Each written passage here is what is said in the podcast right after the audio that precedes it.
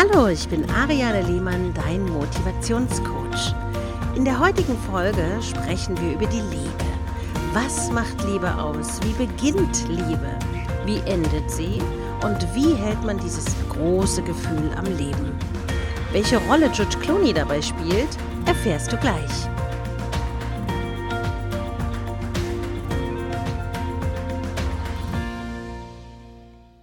In meinen Beratungen stelle ich immer wieder fest, dass Liebe das Nonplusultra-Thema Nummer eins ist. Frauen lieben George Clooney und träumen sich die Liebe schön. Voller Romantik und Liebesgeflüster.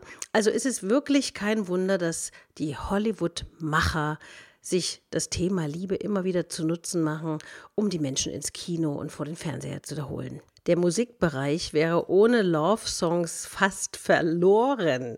Schriftsteller ohne Romantik wären vielleicht nicht so erfolgreich. Jeder Mensch sehnt sich immer nach Liebe und den Schmetterlingen im Bauch. Herzklopfen, Streicheleinheiten, Nähe, Zugehörigkeit und ganz viel Romantik, oder? Bei einigen meiner weiblichen Anruferinnen muss ich oft darauf hinweisen, dass das Leben und ihre Beziehung nicht so ablaufen muss wie im Kino, weil sie glauben dann, dass das Leben und ihre Beziehung oftmals so romantisch ablaufen muss. Und ich betone dann immer, also ich bin nicht die Rosamunde Pilcher, äh, sondern ich bleibe schon bei der Realität. Doch was macht Liebe aus? Wie beginnt Liebe und wie endet sie? Und wie hält man dieses große Gefühl am Leben? Wie kann man sie behalten? Habt ihr euch das schon mal gefragt? Beginnen wir doch mal mit der ersten Phase, der Verliebtheitsphase. Die Schmetterlinge fliegen und die Verliebtheitsphase hält meiner Meinung nach ein Jahr an. Bei manchen Menschen leider auch nur einige Monate. Danach setzt der Alltag ein und viele vergessen schon, wie sie einst so schön flatterten, die Schmetterlinge. Ich erlebe es oft in den Beratungen, wenn mir erzählt wird, dass die Luft raus ist und mehr vom anderen gefordert und erwartet wird, wie er doch zu sein hat. Neigt man in diesem Fall nicht schon zu Egoismus? In vielen Beziehungen erlischt die Liebe sofort in dem Moment, wo der andere einem nicht das gibt, was man erwartet. Man versucht dann alles, um seine Bedürfnisse und Wünsche erfüllt zu bekommen. Von bedingungsloser Liebe ist da wenig die Rede, ehrlich gesagt, sondern vielmehr machen sich dann die Ungeheuer namens Wut, Frust und Enttäuschung breit.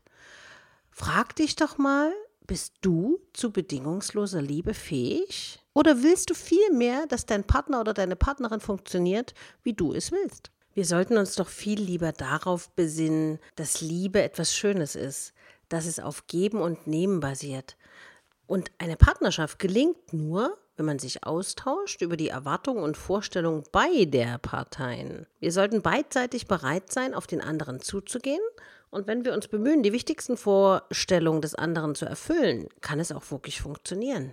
Immer gleich die Trennung einzuläuten und wegzurennen, ist meiner Meinung nach eher verkehrt. Denn wenn noch ein Fünkchen Liebe da ist, lohnt es sich immer daran zu arbeiten. Und Partnerschaft heißt ja auch miteinander.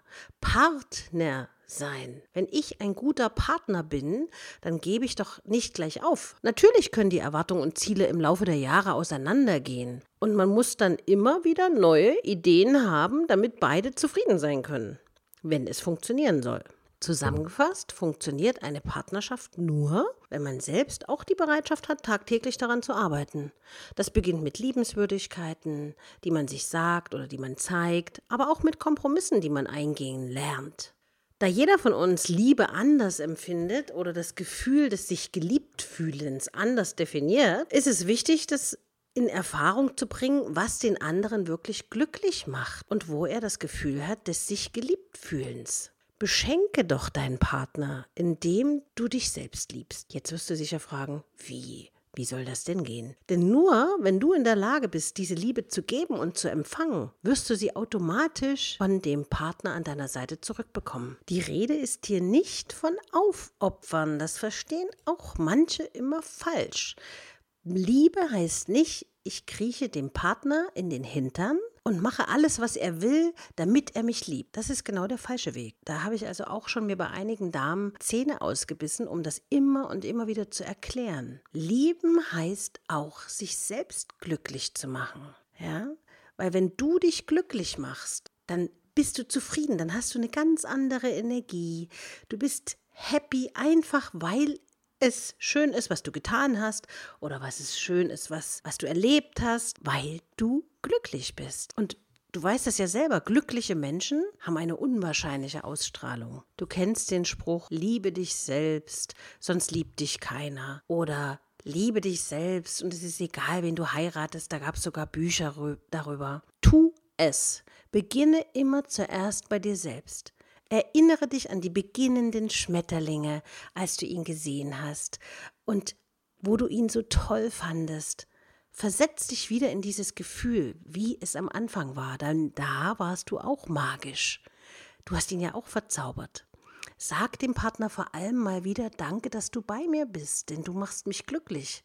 Das vergessen auch ganz, ganz viele. Das ist nämlich nicht selbstverständlich, dass er freiwillig bei dir ist, weil die Konkurrenz ist groß und er könnte auch jederzeit gehen.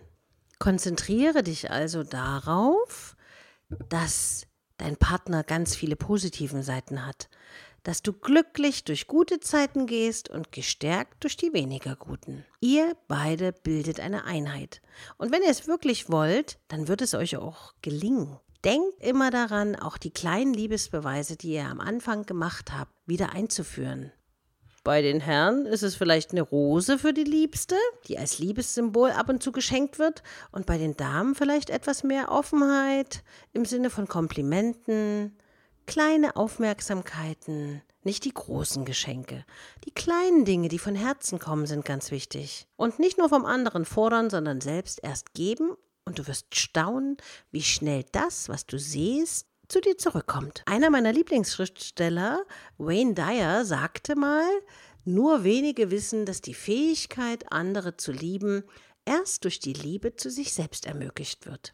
Also wenn du wissen möchtest, was du in deiner Beziehung verbessern kannst oder wie du aus der Sackgasse wieder herauskommst, bin ich sehr gerne als dein Wegweiser und Motivations- und Liebescoach behilflich. Schreib mir, was du dir als Gesprächsthema für eine der nächsten Folgen wünschst, denn du bist wichtig. Ich freue mich, wenn du bei der nächsten Folge wieder mit dabei bist. Vergiss nicht, den Podcast zu abonnieren und zu bewerten und ich wünsche dir einen zauberhaften Tag. Deine Ariane.